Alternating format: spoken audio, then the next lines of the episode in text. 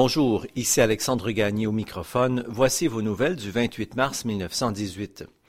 D'abord, les combats s'intensifient en Europe. Les troupes canadiennes sont engagées dans de violents combats contre les forces allemandes dans l'Oise.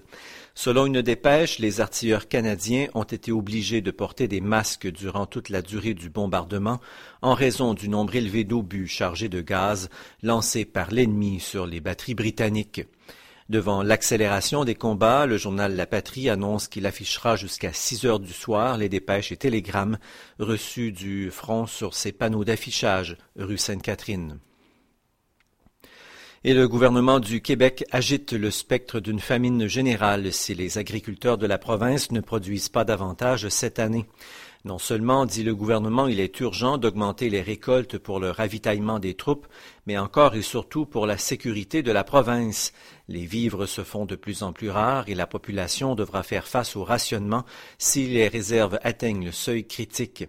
Le ministère de l'Instruction publique devrait annoncer début avril s'il permet aux élèves de seize ans et plus de regagner les campagnes plus tôt pour aider à la production agricole. Voici maintenant une affaire judiciaire qui pourrait faire jurisprudence et modifier le droit au Canada. Un citoyen de Westmount, Louis Bernard, a été condamné le trois janvier dernier à une amende de cent dollars pour vagabondage, mais l'homme souhaite porter sa cause en appel. Les avocats de Westmount affirment qu'un citoyen condamné pour un délit municipal ne peut en appeler car il n'a pas été accusé en vertu du code criminel. Le juge Lavergne devra se pencher sur la question d'ici quelques jours. À Ottawa, le gouvernement a commencé l'étude d'un projet de loi sur les faillites au Canada. Le texte a été présenté par le député montréalais Samuel William Jacobs. Selon le député, le Canada est actuellement un des rares pays à ne pas avoir de loi fédérale en cette matière. Un accident de chasse a fait un mort hier à Saint-Georges-de-Beauce. Ernest Bernard est mort hier soir des suites de ses blessures après avoir reçu à l'abdomen une décharge de carabine. Son compagnon de chasse examinait l'arme de Bernard quand le coup est parti.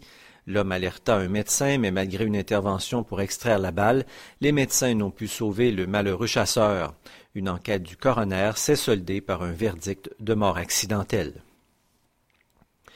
Et à l'occasion des cérémonies pascales, l'archevêque de Montréal, Paul Bruchesi, lance un appel à la prière. Dans une lettre qu'il a fait paraître aujourd'hui dans les journaux, Monseigneur Bruchesi estime que c'est le grand devoir de tous de prier pour la paix en ces temps d'horreur. Enfin, notez que les actualités feront relâche demain en raison du congé du Vendredi Saint. Voilà qui complète ce bulletin. À tous et à toutes, une excellente journée en ce vingt-huit mars mille neuf cent dix-huit.